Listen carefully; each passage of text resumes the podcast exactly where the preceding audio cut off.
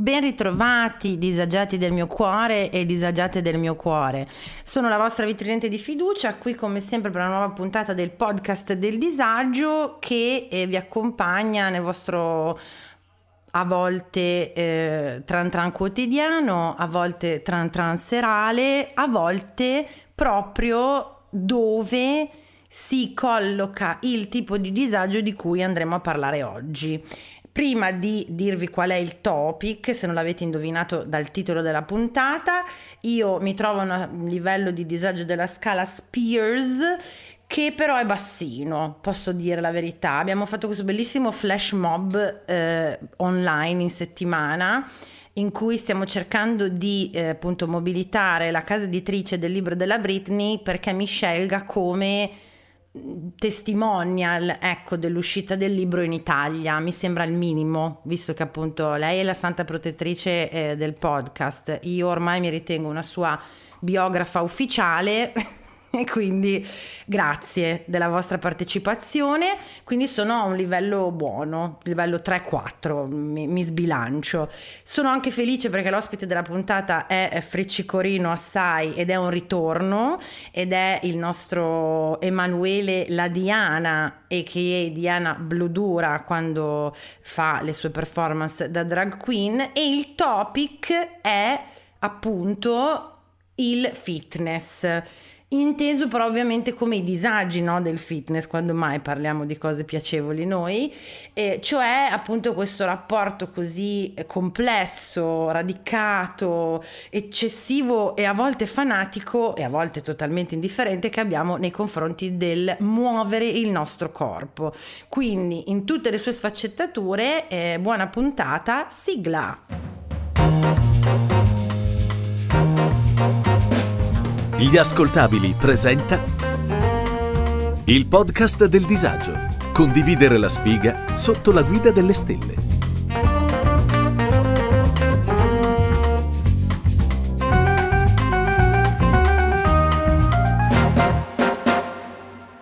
Questo è un podcast che mira ad esplorare il disagio di vivere in tutte le sue fantastiche forme ed espressioni, dalle relazioni più disfunzionali al fastidio di essere secondogeniti, passando dai traumi dell'infanzia alla scarsa igiene del Settecento.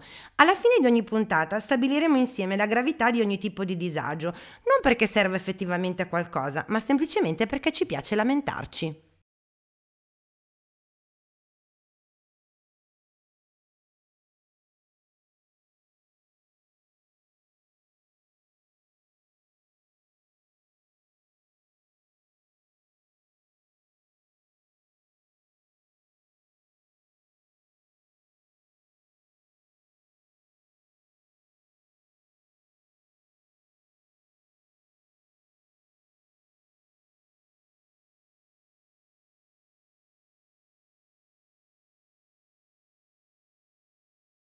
E quale onore e quale gioia e gaudio riavere al podcast del disagio, a parte un po' una divinità, una celeb, a parte una sorella di operazione agli occhi di cui adesso parleremo anche se non è il topic.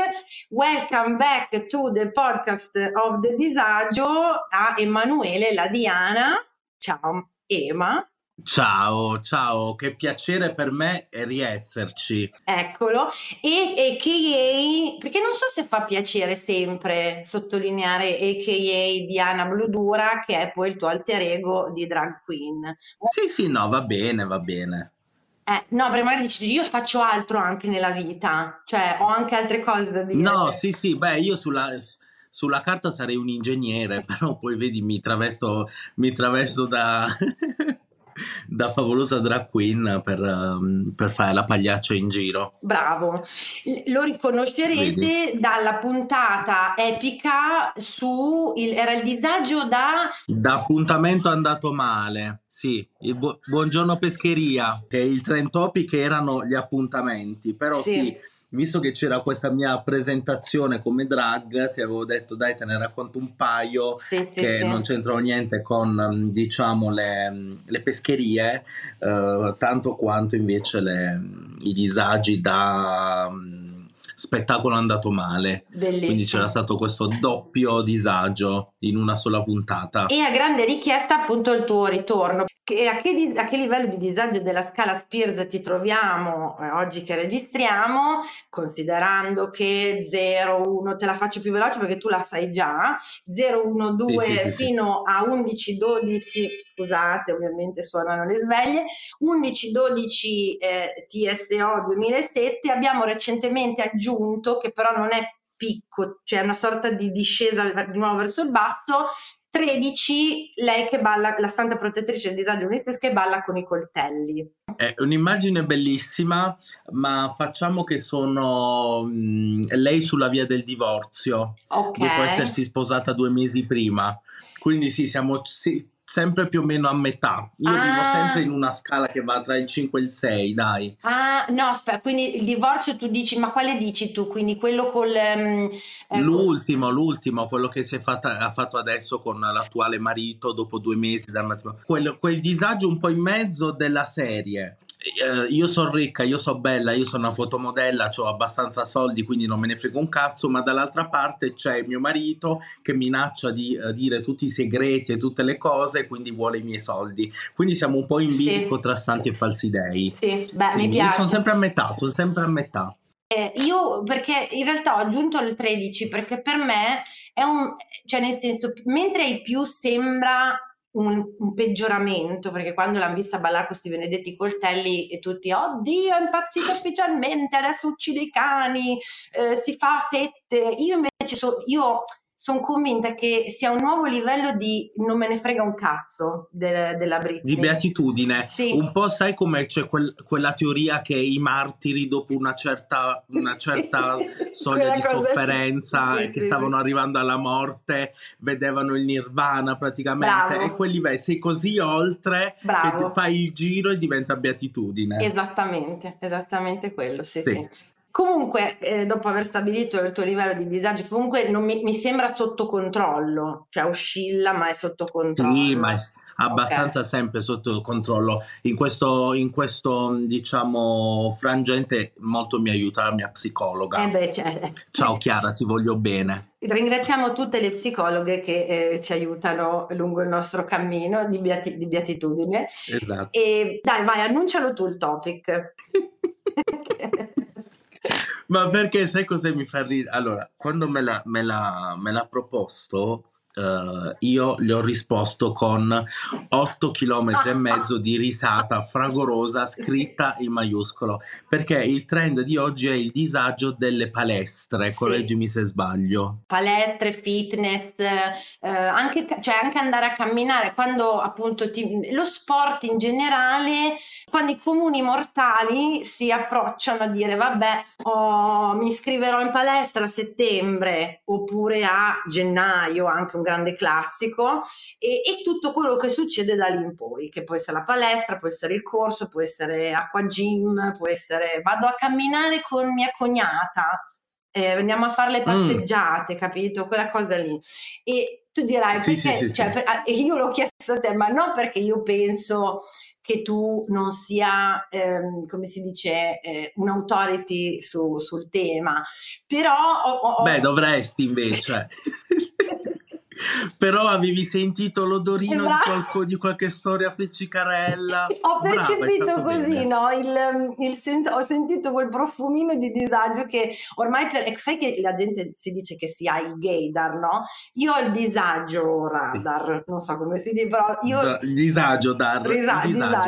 Ecco, io lo sento quando la gente e volutissimo appunto da voi che ci ascoltate, perché evidentemente lo vivete quotidianamente, e quindi direi tuffiamoci ufficialmente in quel disagio che per me, se ci penso, proprio profuma un po' di calzini sporchi nello spogliatoio misto al cloro di qualche piscina dove ne hanno messa troppa, e una tipa che dopo ogni allenamento non solo si doccia e sta nuda girando per lo spogliatoio, che io mi vergogno come una ladra, invece questa, e poi si mette 74 kg di crema, e sai si massaggia dandoti questa crema anche un po' troppo, e io e la Maria Pia ci risentiamo. Ecco, per me le spogliatoie della palestra è questa l'immagine. Per me invece ci va anche una sferzata di Badedas, proprio quel profumo di muschio, di pino silvestre tipico, che quando senti quei profumi dici questo sa di maschio appena uscito dalla palestra, che mi cringiano sempre un po', però un po' mi fanno bagnare, ti dico la verità. Sì, perché è quel profumo di casa un po', cioè è quella sicurezza, no, di casa, di sicurezza. Sì, quel profumo tipo di sottopalla sudato, ma non troppo. Ecco. Anne, perché allora, gli omini basici etero, perché di loro stiamo parlando, perché nello spogliatoio delle donne questo odore di Badedas non c'è, te lo posso garantire, nel senso che siamo già a un livello. Qual è l'odore? Tipo acquolina? Bilba.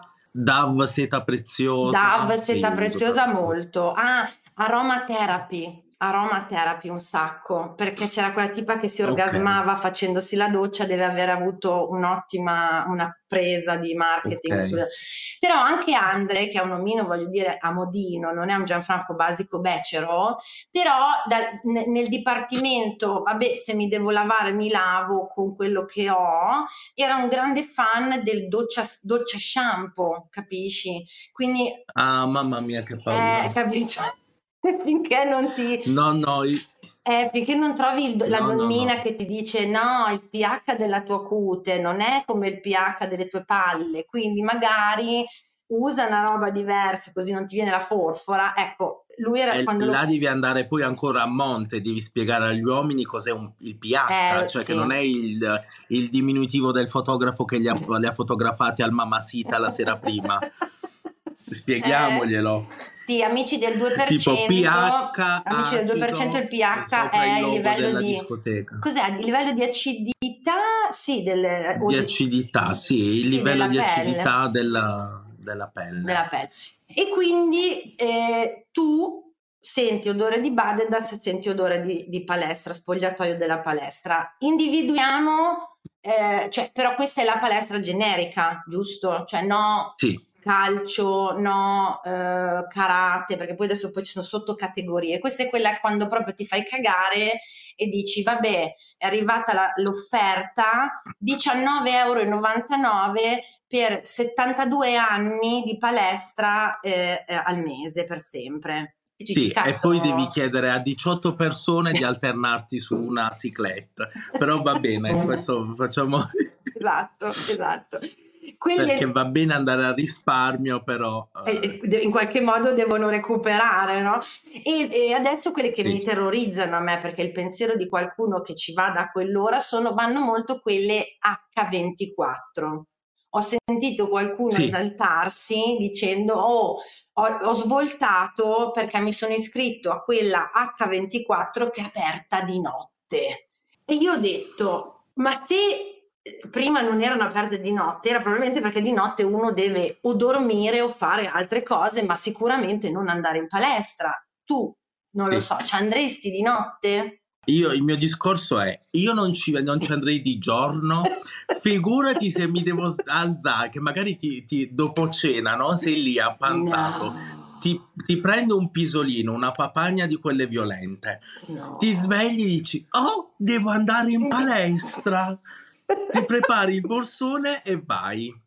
Chi trovi disagiati come te? No, bravo, la domanda è chi va in palestra, che ne so, alle 3 del mattino? Non può essere gente equilibrata. Allora, io di notte, di gente che va di notte non ne ho mai sentita. Io ho degli amici qui a Bologna, ci sono, io parlo da Bologna, ci sono alcune palestre che sono aperte H24, che poi hanno visto che la notte effettivamente non ci va nessuno, quindi le tengono aperte tipo fino a mezzanotte, che è effettivamente una strategia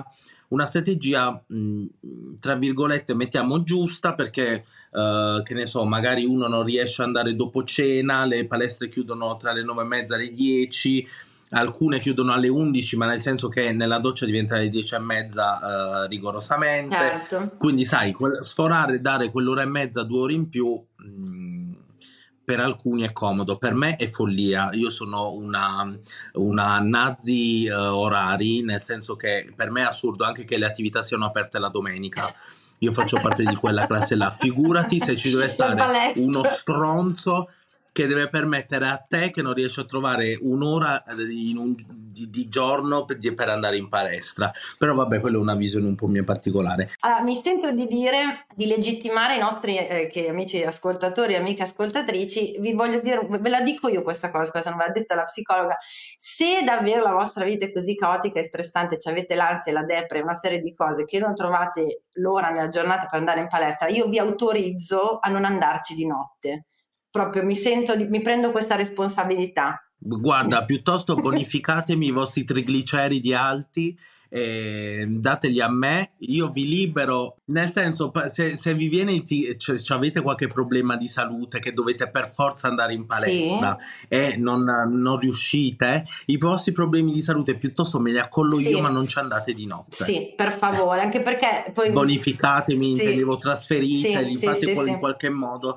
Mi voglio sacrificare per voi. Che perché mi viene da dire, in this day and age, io un po' mi caccherei anche sotto, forse, da donna, andare in palestra di notte. Non so voi, magari sì, in una città piccolina ancora, però in una big city, insomma. E a proposito di questo, c'è anche questa tematica. Lo spogliatoio, le avance indesiderate, gli sguardi beceri e l'inappropriatezza dell'etichetta dell'avventore da palestra. Non so se a te ti è mai capitato di osservare? A noi, diciamo, io facendo parte di della categoria protetta degli omosessuali, lo spogliatoio un po' una fantasia erotica, ecco, dai, diciamo. Okay. Noi ce lo auguriamo, sì, noi ce lo auguriamo che succeda qualcosa nello spogliatoio. E poi comunque un po' ti scende questa cosa, perché ti trovi l'uomo medio che gira con questo pallame che gli va a destra e a sinistra in freestyle, che e ti scende un po' tutto l'erotismo, capito? Perché poi l'erotismo sta proprio nel, che ne so, un asciugamano che cade, un occhiolino, non sul gorilla che viene là, si mette a fare diversi a caso, a shakerare il suo milkshake proteico alla vaniglia. Quindi così, no, tra l'altro, rimanendo sul tema gay, per noi gay la palestra è un po' uno status, cioè nel senso c'è, sì, c'è proprio come si dice, un'aspettativa altissima sul fisico dell'omosessuale. Cioè a me, io guarda, ho switchato a un certo punto, ho accettato il mio corpo burroso e ho detto non me ne frega più niente. Però il gay è come se deve dimostrare qualcosa in palestra, capito? La gay palestrata. Cosa deve dimostrare però? La virilità sempre?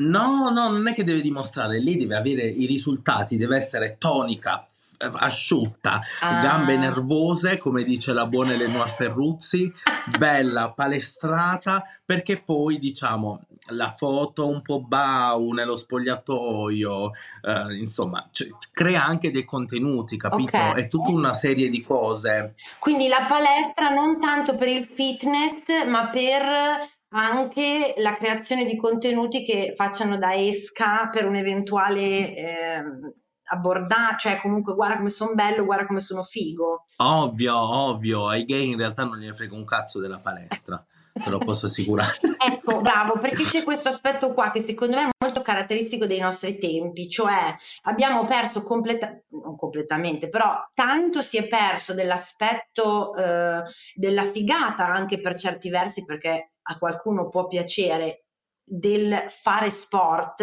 cioè muovere il corpo, le endorfine, il contatto con noi stessi, che sono tutti aspetti che devo ammettere sono positivi e fanno parte di questa cosa qua, e sono stati un po' messi da parte rispetto a il risultato, la perdita di peso, il muscolo, la tonificazione, la gamba nervosa come dici tu, o il gluteo tonico, per non, insomma, eccetera eccetera, che ha fatto perdere, secondo me, a tipo me, la voglia di andarci. Cioè nel senso, se io devo andare e confrontarmi, ci voglio andare perché voglio muovere. Adesso per esempio io sono appunto dalla pandemia, che non faccio qualcosa regolarmente, faccio schifo.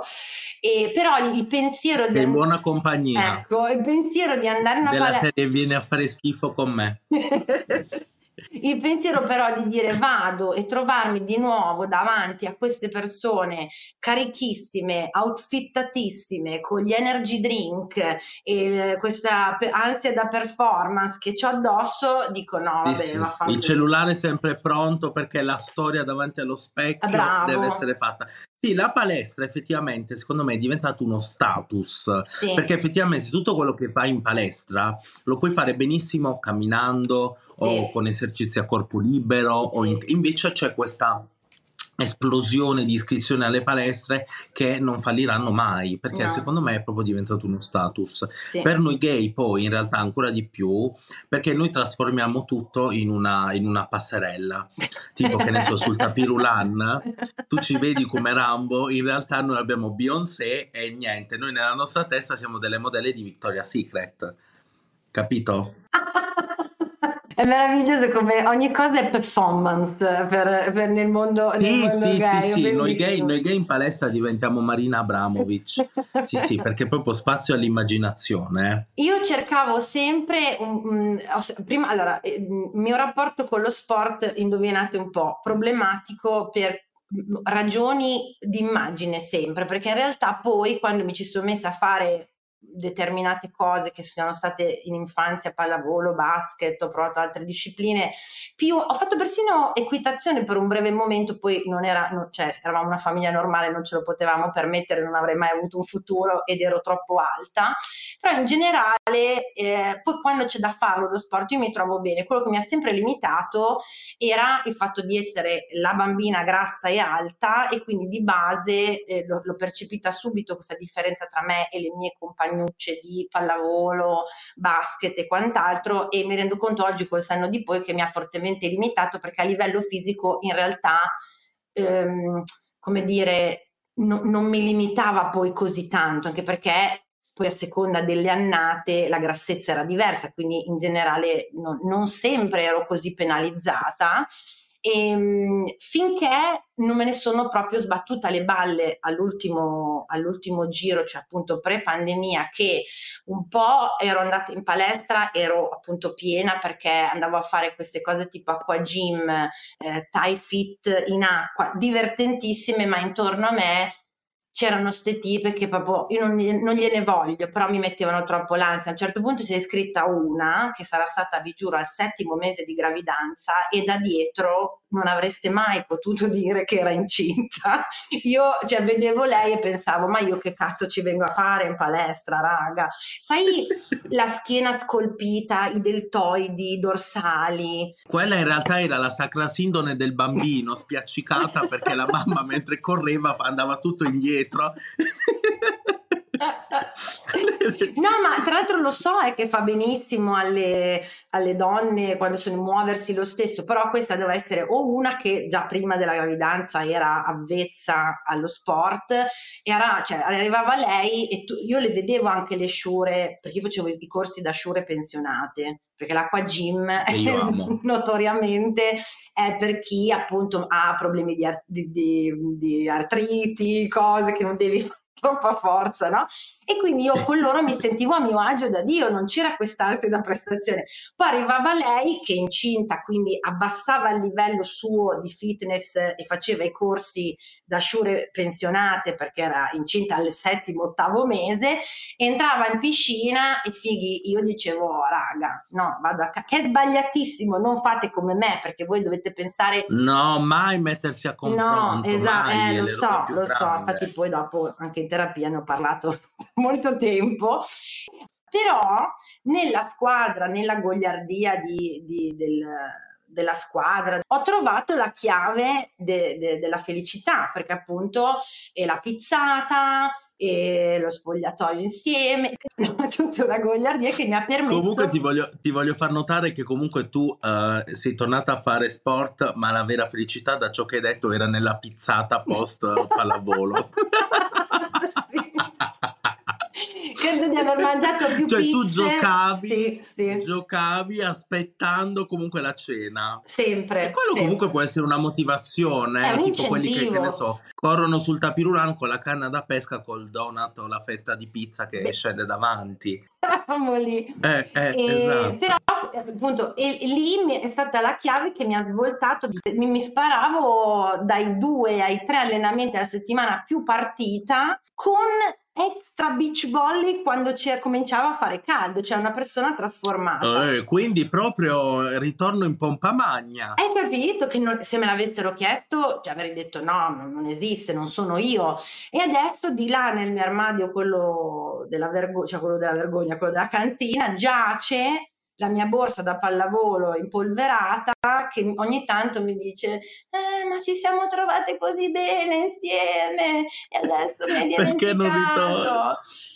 E non riesco a trovare lo stimolo di fare qualcosa, qualsiasi cosa. Comunque I feel you, sai perché? Noi siamo sempre, ci troviamo sempre questi punti d'incontro, perché pure io gli sport li ho fatti tutti, più o meno tutti. Ho fatto anch'io equitazione, ok. Poi i frustini ho preferito usarli in altri campi. Uh-huh. Ho fatto tiro con l'arco, addirittura. Merda, okay. Invece adesso le frecciatine, tiro all'arco, le frecciatine, tutte cose appresso. Che poi scusa, però mi devi dire una roba. Il tiro con l'arco a livello di sforzo fisico? Guarda che in realtà il tiro con l'arco è un po' come quegli sport che non gli dai un euro. No, non è che non gli do un euro, no, non lo vedo come una disciplina. Allora, adesso parleremo anche di questo. Non lo vedo come una disciplina che dici mazza che sbatti, cioè sicuramente richiede concentrazione, dedizione, costanza. No, non è tanto la concentrazione quanto il controllo di tutta la muscolatura, cioè devi stare così in tensione che in un modo o nell'altro i muscoli si potenziano. L'arco è pesantissimo, adesso vi do queste informazioni. L'arco è molto pesante, la freccia è inserita in un buco, quindi tu con una mano praticamente, quindi devi tenere in tensione tutti la muscolatura del braccio, poi devi stare a 3/4, quindi anche gli addominali e le gambe devono essere in tensione, devi stare così tipo con un occhio chiuso, uno aperto, insomma se minimamente uno ti fa un soffio di vento dietro l'orecchio, niente, uccidi l'anziana del centro bocce di fianco. Senti, ma quindi scusa, appunto perché mi posso tranquillamente ricredere, la preparazione atletica del tiro con l'arco in cosa consiste? Cioè si fanno corsa addominali, cosa si fa? Io l'ho fatto per molto poco, fai un riscaldamento e poi il più è nella pratica in realtà. Un po' come quegli sport che sulla carta sono un po' statici, tipo il golf, quelle robe che io chiamo da posizione, li chiamo gli sport da posizione. Con tutto il rispetto, però io non posso mettere il golf nella stessa categoria del come si chiama, del rowing, di quelli che remano come dei bastardi per chilometri e chilometri, che porca vacca, li vedi, sputano i polmoni, dici cazzo, quello è sport. E però questa è una mia visione, ovviamente mia, del tutto personale, perché sia il golf che il tiro con l'arco, ma persino come si chiama quell'altro, il curling, il tiro al piattello anche, sono discipline sportive fino a prova contraria. Beh, il curling è quello dove pulisci il pavimento da dietro praticamente mia mamma la domenica mattina, quando io tornavo in after dalle discoteche, e lei con la folletto così ad aprire, a sbattere le finestre. Non ti perdonerò mai, mamma. L'hanno inventato infatti le casalinghe il curling, non lo si dice mai questa cosa, ma l'hanno inventata loro. Palesemente. Senti, ma invece è che le palestre sopravvivano economicamente sui soldi che gli diamo a settembre e a gennaio e che poi non andiamo mai. Su questo io credo, cioè nel senso, io vorrei uno studio che mi dimostrasse che ho ragione io, ma Però al di là se sia vero o no, tua peggiore esperienza in palestra, che tipo hai firmato per 3 anni, poi sei andato 2 volte, oppure... La mia peggiore esperienza è quando ero in questo studentato, qua tra l'altro vicino a dove abito adesso, e firmai questa offerta super alla Virgin, che tra l'altro per noi gay Virgin fin quando non entri in spogliatoio, faccio sempre questa battuta ai miei spettacoli. Praticamente la Virgin, dove adesso è stata risucchiata da palestre italiane come ovunque qui a Bologna, che ci sono questi 2 colossi, Prime e palestre italiane. Questa Virgin aveva anche la piscina addirittura, aveva come si chiama, tipo spa, quindi idromassaggio. Ho detto madonna, 35 euro al mese, perfetto. All'inizio era 30 euro al mese ma solo in alcune fasce orarie, poi mi hanno proposto di allungarla a 35 quando volevo io. Il problema è che uscito dallo studentato dovevo prendere questo autobus, il 35, che in 10 minuti mi portava là. Tu dici chissà cosa saranno mai 10 minuti, niente, sono fattibilissimi, non per me. Il problema è stato che davanti alla fermata c'era un bar. Io una volta, per aspettare l'autobus che ha saltato 2 corse, ho fatto amicizia con dei ragazzi e alla fine andavo alla fermata, mi prendevo i miei aperitivi e la palestra non mi ha mai più visto. Capito? Sì. E avevo il contratto vincolato a 1 anno. Ok. Ah, cioè non potevi recedere. Ciao, sono Intelligenza Artificiale, per gli amici AI. Cecilia Zagarrigo mi ha invitato a confrontarmi con Bernardo Cumbo, Roberta Bonacossa e tanti altri famosi divulgatori. Gli ruberò il lavoro? Scopritelo ascoltando Intelligenza Reale. Non cedibile neanche, capito? Sai quando vedi su quegli annunci su Facebook, cedo abbonamento valido per altri 48 anni e mezzo. No, non potevo cederlo. Però niente, a me l'aperitivo mi chiama più della palestra. È una palestra anche quella, per il fegato. Però è una palestra di vita, soprattutto l'aperitivo. È un'altra esperienza abbastanza traumatica che voglio raccontare. Allora, io vengo da Taranto, che è una città di mare, infatti sono uscito una bella cozza. Tuttavia non so nuotare, ho preso una talassofobia potentissima ereditata da mia madre, mentre i miei fratelli ad esempio sono dei pesciolini. Hanno imparato a nuotare con l'antico metodo dello zio che li spinge giù dalla barca e dice adesso salvati. Anche mio padre di quella scuola di pensiero. Sì, se no potevi morire. Sono di quelle famiglie che preferivano avere i figli morti piuttosto che i figli che non sapevano nuotare. Esatto, cioè era un rischio che alla fine ne valeva la pena. Perché era importante, no? E quindi ne valeva perché vieni da Taranto, tu hai il sangue di Taras. Bravo, tu sei pugliese. Ha conquistato Taranto su un delfino. Sì, esatto. Non è possibile che tu devi arrivare a conquistare Taranto su un autobus, tu devi arrivare sul delfino. Punto, e non si discute. No, è per fortuna che adesso le scuole fanno le attività in piscina, eccetera, eccetera. Io ho avuto sempre i maestri, quelli di educazione fisica, ma quelli di educazione fisica che hanno tipo 48 kg in più addosso, con le tute acetate, col baffone che si mettevano. Beh, ragazzi, fate quello che volete.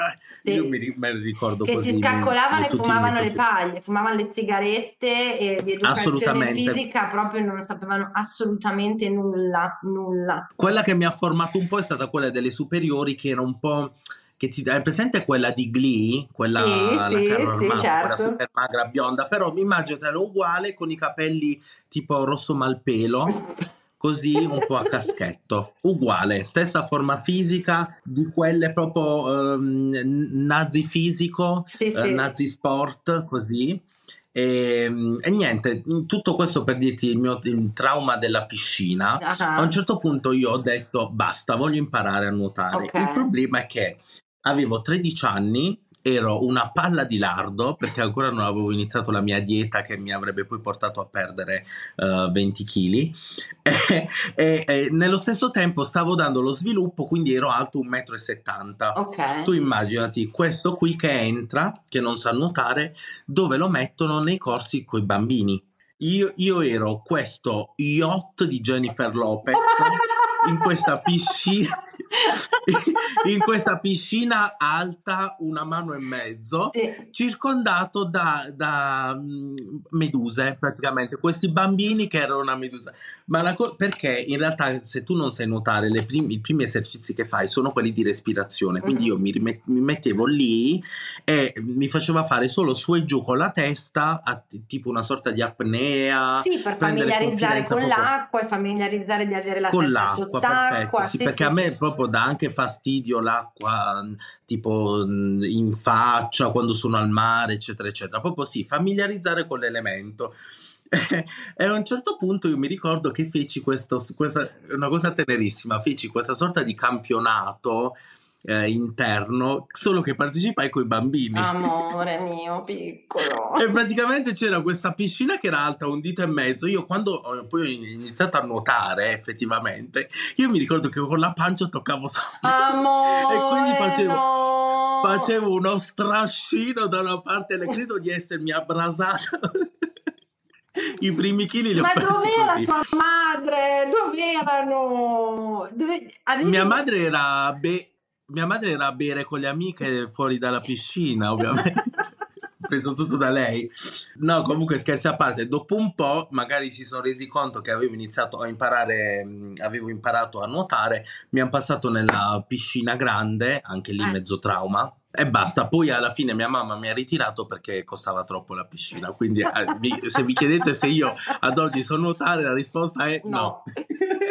No, perché è vero, anche quello ha un certo costo e le persone che non sanno nuotare sono più diffuse di quanto pensiate. Non date per scontato, perché io su, che ne so, 4 o 5 facciamo storie d'amore serie, insomma durate nel tempo, 2 dei miei partners non sanno, uno che adesso non lo vedo più da anni, e Andrea non sanno nuotare. E io un po' sconvolta. Ma ti giuro che la gente rimane sconvolta, eh. Io quando dico non so nuotare, dice no dai davvero, come se dicessi non so scrivere. Ma credo che sia un retaggio nostro italico, però, perché noi italiani ci reputiamo gente di mare, anche se veniamo dalla Valle d'Aosta, e quindi sì, non nuotare è questa macchia, questa onta di non italianità abbastanza, che dici ma come non sai nuotare, siamo circondati dall'acqua. Però ci sta, perché è un elemento particolare, non so come dire, in cui amen, anche io sono circondata da stronzi, ciò non significa che io sia stronza, voglio esatto, dire esatto. Non è che viaggi così su queste associazioni. No, io il motivo, a parte mio padre che mi lanciò fuori dalla barca, è perché riconosco il mio privilegio di anni in cui mia madre era solita vacanziare col suo compagno, che è quello attuale, che venivo sbolognata, e allora tra le varie attività che mi venivano fatte fare, immagino con un po' di senso di colpa, c'era anche la piscina. E quindi poi tra la piscina alle elementari e le vacanze successive, sempre coi soldi comunque non nostri, allora andavamo al mare, e quindi lì familiarizzi. Ma se non hai avuto la fortuna di frequentare mare o piscina, ci sta pure che tu non sappia nuotare e che sia un po' diffidente, ecco, secondo me. Vogliamo confermare il fatto che il nuoto sia lo sport più completo? Oh, che due maroni però, che due palle, sì, ok, sì, è vero. È anche... No, non sei d'accordo? No, sì, che il nuoto sia uno di quei... Mi fa molto ridere perché è una di quelle cose come non esistono più le mezze stagioni, ormai è vero, perché sì, è vero, sì, però è diventato uno di quei luoghi comuni che se il bambino è un po' o la bambina è un po' sfigata, non è portata per gli sport, si dice sempre fagli fare nuoto che è lo sport più completo, e magari semplicemente il bambino non è portato per gli sport, facciamocene una ragione, avrà degli altri talenti. Io, avendo una collezione di ernie tipo figurine Panini, ti devo dire la verità che a livello di schiena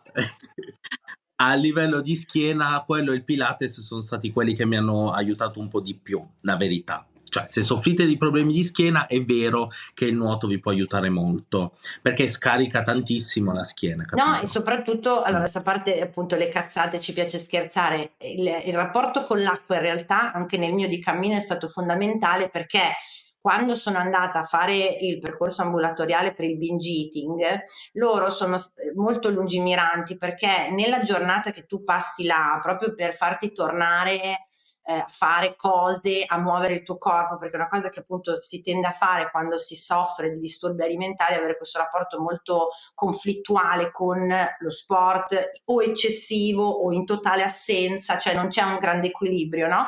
Quindi loro nella giornata c'era incontro, piscina, però un lusso pazzesco, perché facevi acqua gym appunto da pensionato nella piscina termale, ti muovevi il corpo, che era fondamentale, senza sentirti a disagio come sarebbe stato appunto su una cyclette in cui il tuo peso lo senti al 150%, in acqua non lo senti, in acqua ti puoi muovere indipendentemente da quale sia il tuo peso, quindi per me è uno delle risorse che si hanno fondamentali, al di là di se fai nuoto o acqua gym o anche solo capito, due sguazzatine nell'acqua, ti rimette a contatto col muoverti, se hai il problema di non muoverti da tanto tempo.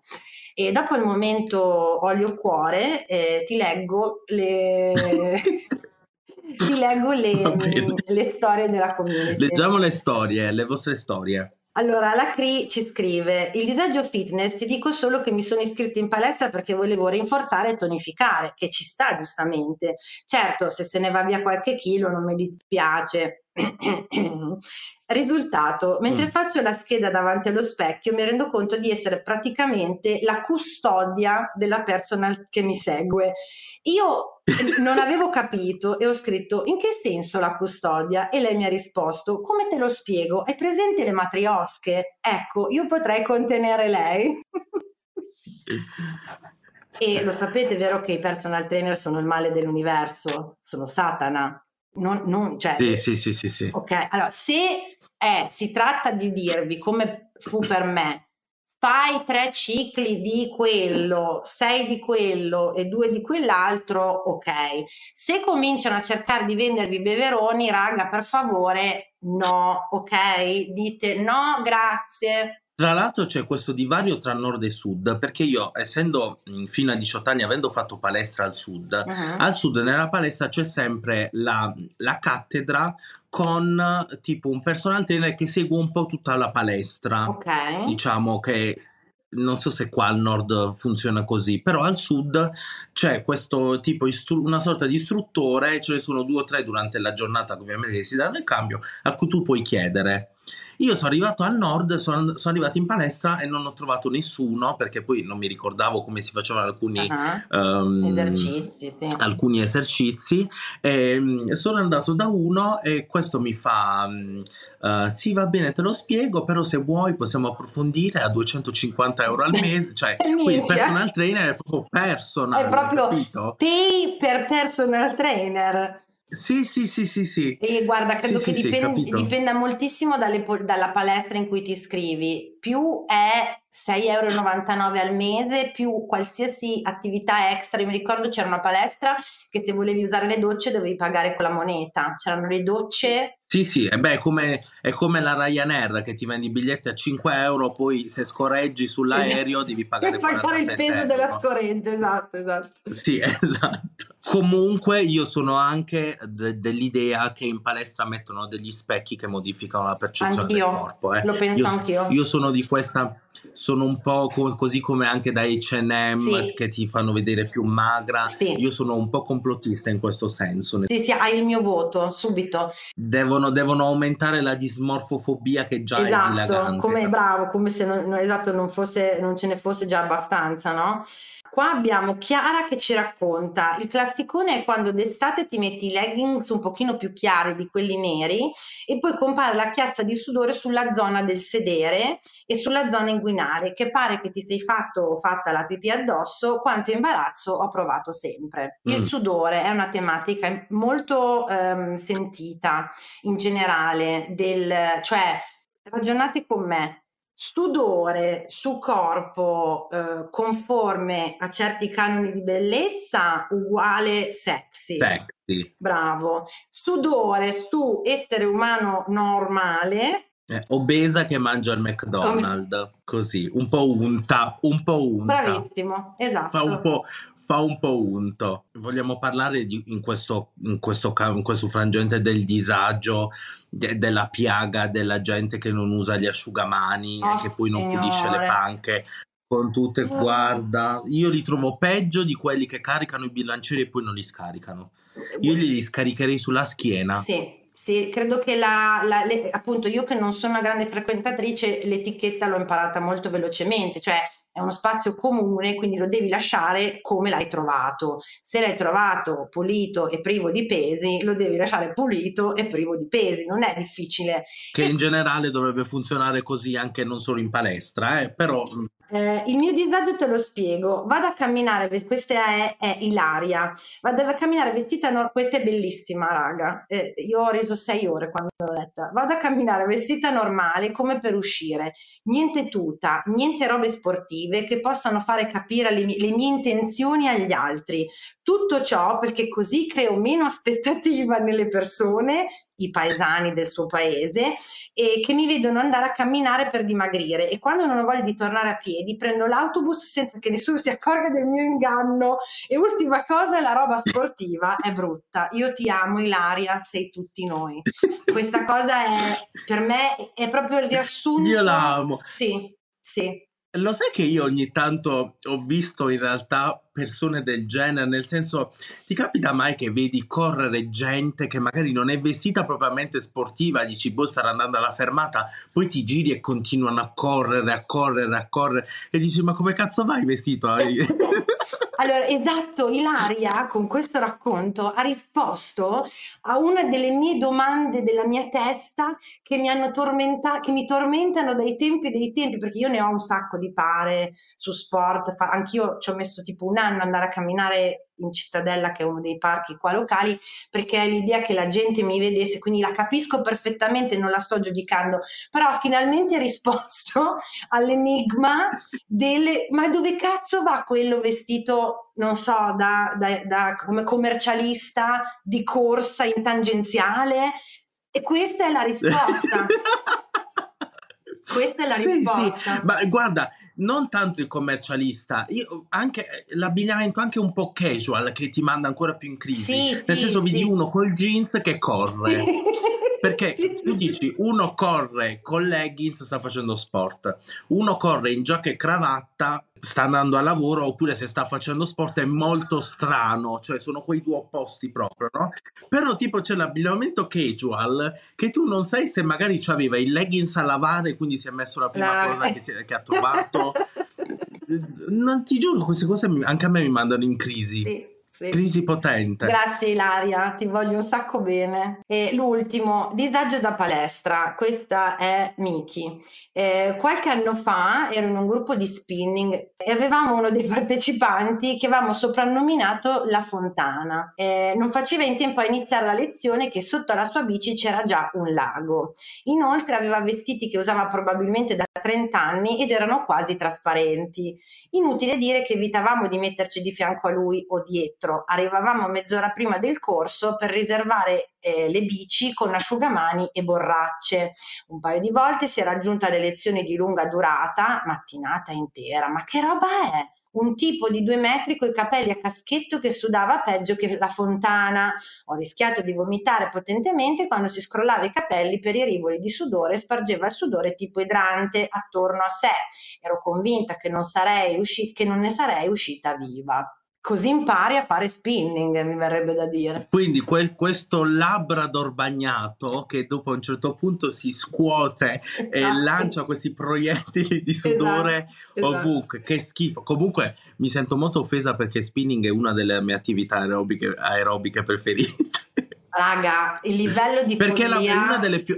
La verità è una delle più ritmate. A me piacciono le attività aerobiche ritmate. Io ho fatto per anni step coreografico. Per me la follia di mettersi su una bici che non sta andando da nessuna parte e fingere che stiamo andando in collina, in discesa, in montagna, su un raft con un pazzo o una pazza furiosa che grida e adesso acceleriamo e adesso facciamo questo, non mi vedo spiglio, cioè io proprio dico sembra un film di fantascienza, se lo guardi decontestualizzato è un film di fantascienza.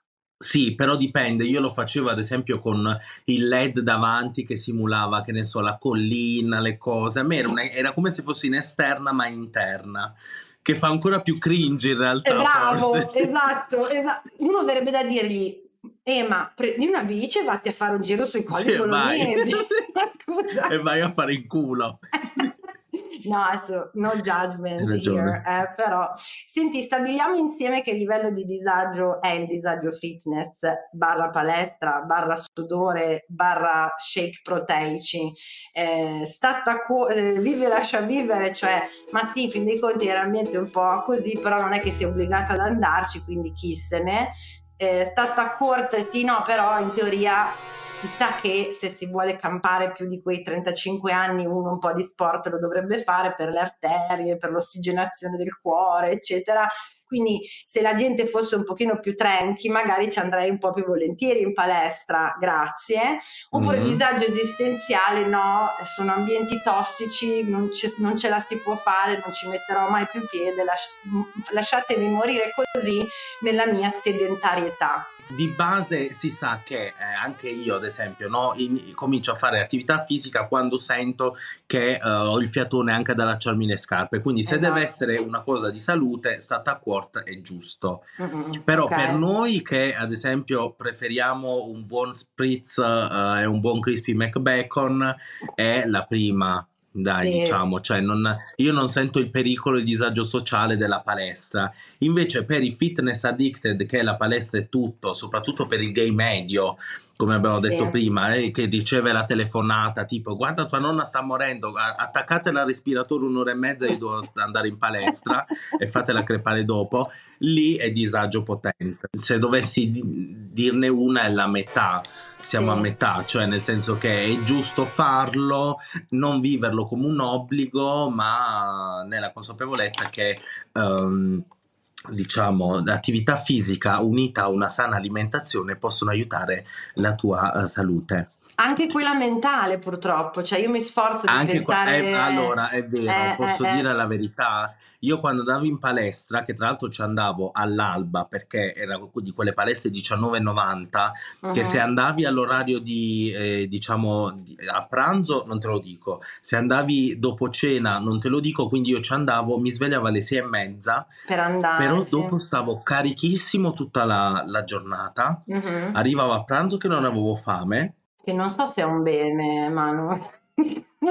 No, non è che non avevo fame, perché allora facevo una bella colazione dopo la palestra, possibilmente salata, evidentemente il fisico si attivava in un certo modo e quindi non facevo tipo gli snack come faccio adesso che vado mangiando anche i muri, capito? Certo. E anche a livello psicologico oggettivamente stavo molto meglio. Cioè poi noi ci lamentiamo, questo è lo scopo del podcast del disagio, appunto lamentarsi del disagio delle varie situazioni, e ho imparato a mio malgrado che nel mio disordine, caos totale della mia vita, che era fino a un certo punto, mancava anche quello. È chiaro che non bisogna, cioè nel senso, io lo metterei anch'io in uno stat a corte, nel senso che non siamo dei cyborg, cioè farci anche influenzare da quella gente che ha quei ritmi svizzeri di alimentazione, fitness, lavoro, famiglia, non lo so, hobby, no grazie, ci arrabattiamo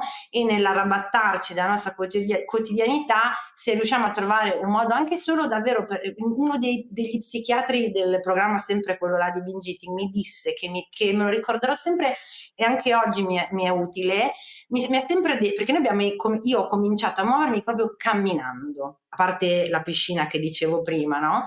Io andavo a camminare mezz'ora al giorno e camminavo ed è stato difficilissimo, però lui mi ha sempre detto Valentina, camminare è il moto dell'essere umano.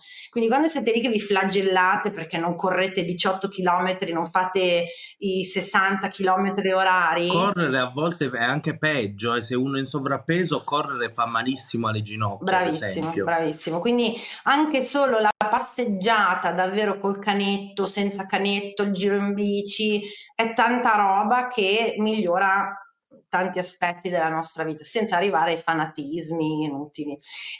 Ma allora, prima di chiudere, io voglio fare una chiosa. Certo. Io voglio proporvi un quesito e rispondetevi da soli, però un po' tipo Marzullo, okay. Perché io mi è venuta in mente adesso una cosa che sollevai sulla palestra, mm-hmm. E molti mi buttarono tanta di quella merda addosso, nel senso che mi dissero: ah, ma uno in palestra ci va perché deve stare bene, quindi va quando vuole. Non so se tu sei d'accordo con me. Io voglio chiudere la puntata, sì, chiedendo che problemi ha la gente che va in palestra, che ne so, il 24 dicembre. Concordo, grazie a Dio, grazie, ti giuro, ma quando io ho sollevato questo problema, ma io il 24 dicembre devo pensare solo a mangiare, capito? Come sempre, ognuno è libero di fare quello che vuole. Se il livello di fanatismo nei confronti di questa cosa è tale per cui nei giorni... non lo so, cioè nelle vacanze, nei festivi, nei momenti di normale riposo e relax, uno comunque dice: cazzo, se non vado in palestra è finita, allora ti dico no, sono d'accordo con te. Come quelli che vanno in vacanza, che ne so, si fanno la vacanza, vanno a Barcellona e devono avere la palestra nell'albergo. Quello non è sport, quello è un lavoro, allora ti pagano per farlo. Il problema è che quelli che ti attaccano su queste cose è la stessa gente che poi in palestra ci va tutti i giorni e non ci rinuncia manco se lo preghi in arabo, capito? No, e credo che come in tutte le cose la virtù stia nel mezzo. Ripeto, se tu riesci ti piace e integri lo sport all'interno della tua vita, come tante altre cose, come appunto mangiare sano, ma anche mangiare ogni tanto al McDonald's, come guardare un film di merda e guardarne invece uno impegnato, leggere un libro, cioè un equilibrio tale per cui non è che il problema è sempre se non è che se non ci vai muori, quindi se non c'è quell'elasticità mentale lì vuol dire che c'è qualcosa che non va.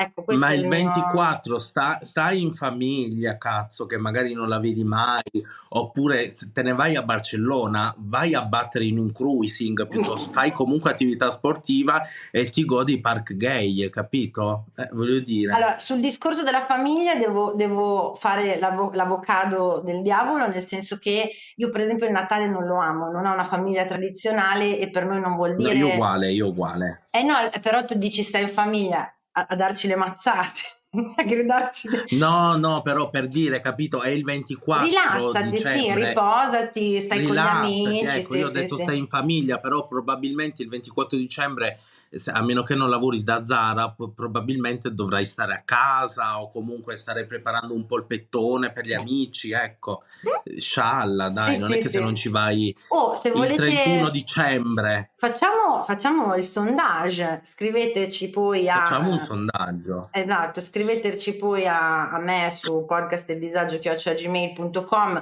o lo sapete già, mi trovate su Instagram e TikTok come Vee Tridente. Invece Ema, dove possiamo trovarti? Cosa fai? Dove sei? Dici tutto. Allora, su Instagram emanuele.ladiana oppure Diana Blu Dura, lì metto un po' di storie, di calendari drag. Oggi pomeriggio ho un colloquio di lavoro come ingegnere, quindi wish me luck. Fingers crossed. Yes, e niente, questi sono i miei canali. Grazie, ma come sempre è stato un piacere averti, ti riavremo anche appena, ogni volta che sentirò il profumo di disagio di un certo tema io ti scrivo. E grazie a voi per il suggerimento, ricordatevi di seguire Gli Ascoltabili su Instagram e su Facebook. Al prossimo disagio, bye! Ciao disagiati!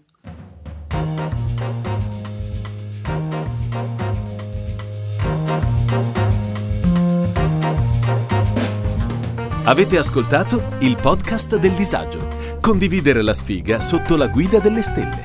Una produzione Gli Ascoltabili.